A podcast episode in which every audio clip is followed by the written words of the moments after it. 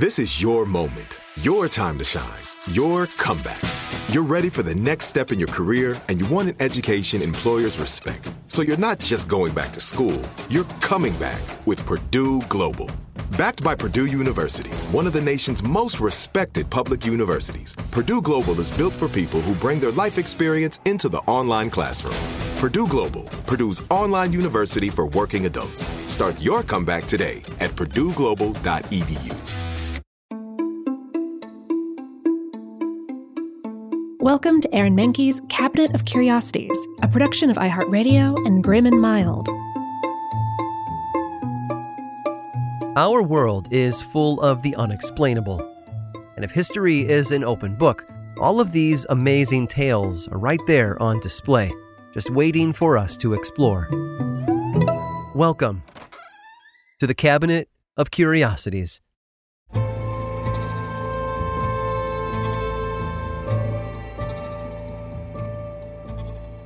The smell of fresh ink on paper, the crack of the spine, the sight of one's book on a bookstore shelf. These are the things that make publishing so alluring.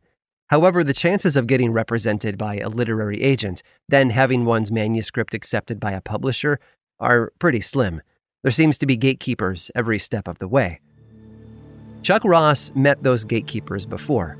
During the nineteen seventies, Ross had been an aspiring mystery novelist, making ends meet by selling cable T V subscriptions door to door. When the day was done and his feet were sore from walking all over Santa Monica, California, Ross sat down at his typewriter to put words on the page. He spent nights and weekends plotting out a mystery novel he was sure would become a hit. Ross knew he would be one of a hundred other authors mailing in their books to prospective publishing houses that month. So he did something to stand out. He fixed a seal over the last few pages to hide the big reveal. If an editor had gotten to the point and wanted to see how it ended, they could break the seal and read on. Ross sent his manuscript to over a dozen publishers and then waited for their request to pour in. Weeks later, his mailbox started filling up, and Ross noticed something peculiar. Not only had every publishing house rejected him, but many had barely read the manuscript at all.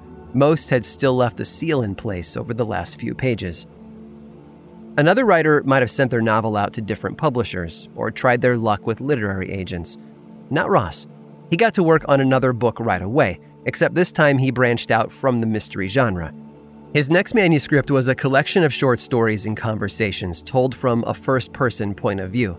None of the characters or settings had names, and its subject matter was much more serious than a simple whodunit. It touched upon a man's life in Poland controlled by the Soviet Union, followed by the character's eventual move to the United States. He touched upon themes of capitalism, violence, sexuality, and loneliness. It was his finest work, and a stark departure from the kind of material he had tried to get published before. Ross mailed out sample pages to four publishers, and just like before, each publisher sent back a rejection letter. But he wouldn't give up. He continued to work on his story collection until it was ready to send out in its entirety. In nineteen seventy-nine, he submitted the full book under the pseudonym Eric Demos to fourteen more major publishers. Apparently, the extra work didn't help. Ross received rejection after rejection from every editor who read his book. They called his prose lucid, but his content uninspiring. Literary agents responded the same way, all twenty-six that Ross had reached out to. It seemed nobody wanted his new book, which was surprising considering it had already won the National Book Award. Ross's collection, titled Steps, wasn't actually his to begin with. It had been written by author Jerzy Kaczyński in nineteen sixty-eight. You see, Ross, frustrated by publishers' indifference to his first novel, had wanted to try a little experiment. He retyped several pages of Kaczynski's second book, which had already sold over four hundred thousand copies by that time, and sent them in under a different name. When that didn't work, he tried again with the whole book, only to achieve the same results. What had surprised him the most, though, was one publisher's decision not to accept it. After all, they had been the real publisher of Kaczynski's book, the one that Ross had retyped. Another publisher who had released Kaczynski's first novel admired the writing and style of Steps, going as far as to compare it to the work of one of their own authors, Jerzy Kaczyński. Unfortunately, it just didn't, as they put it, add up to a satisfactory whole. Sadly, Ross's stunt didn't earn him his own book deal. But he did write a piece about it for a popular magazine, which led to a new career as a freelance journalist for publications like The Hollywood Reporter and San Francisco Chronicle. But Ross wasn't ready to give up his experiments just yet. He tried his luck one last time in nineteen eighty-two, except instead of testing the saleability of best-selling novels, he used an iconic film. He sent two hundred seventeen Hollywood agencies a copy of his brand new script, Everybody Comes to Rick's. It told the story of a club owner during World War Two who helps his long-lost love and her new husband, who are rebels on the run from the Germans. ninety agencies refused to read it due to a policy regarding unsolicited submissions. Eight felt it was too similar to another film, and thirty-eight agencies flat-out rejected it. They said Ross's dialogue was excessive and the storyline was weak, among other negative comments. thirty-three agencies, though, recognized what they'd been sent. One agent went so far as to tell the writer that he'd already seen the film one hundred forty-seven times. If you haven't guessed already, Ross had mailed out the script for Casablanca. Suffice it to say, his prank was not the start of any beautiful friendships.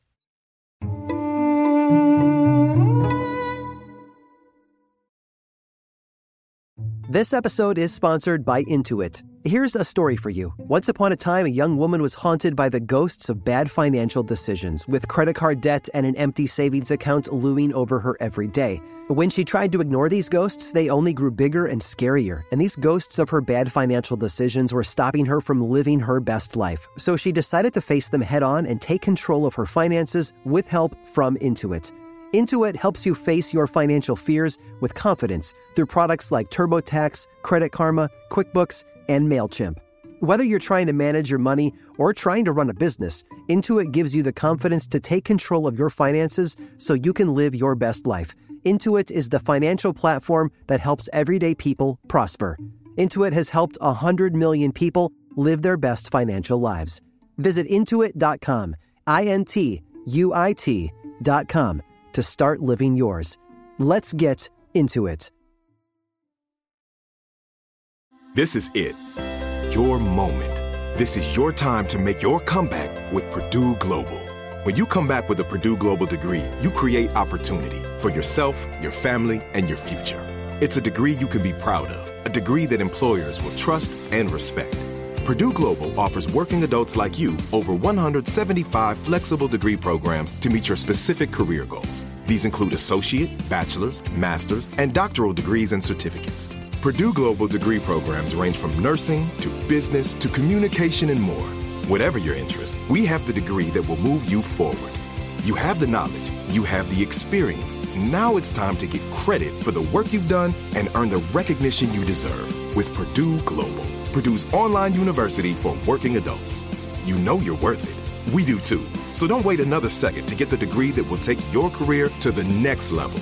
Start your comeback today at purdue global dot e d u. Like many of us, you might think identity theft will never happen to you. But consider this. There's a new identity theft victim every three seconds in the U S. That's over fifteen million people by the end of this year, equal to the populations of New York, Los Angeles, and Chicago combined. Even worse, identity theft victims often don't even know they're victims. That's why LifeLock Identity Theft Protection alerts you to identity threats, even the ones that don't show up on a credit report, like data breaches, fraudulent bank transactions, loan and credit card applications, and crimes committed in your name. If your identity is stolen, your own dedicated LifeLock U S based restoration specialist will work to fix it. LifeLock protects you in ways that you simply can't on your own. Join now and save up to twenty-five percent your first year at lifelock dot com slash i heart. That's lifelock dot com slash i heart to save up to twenty-five percent. Identity theft protection starts here.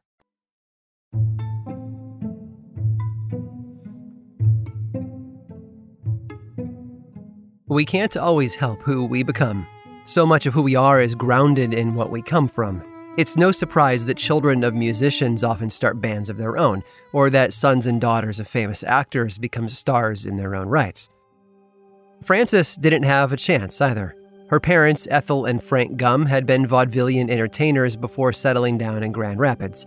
They ran a movie theater together, which featured a stage where their fellow vaudevillians would perform.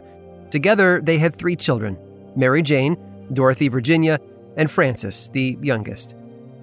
Frances was born in nineteen twenty-two and was performing for audiences by the time she was just two years old. Her debut came when she walked onto the stage during a Christmas show at her parents' theater, singing Jingle Bells alongside her two sisters.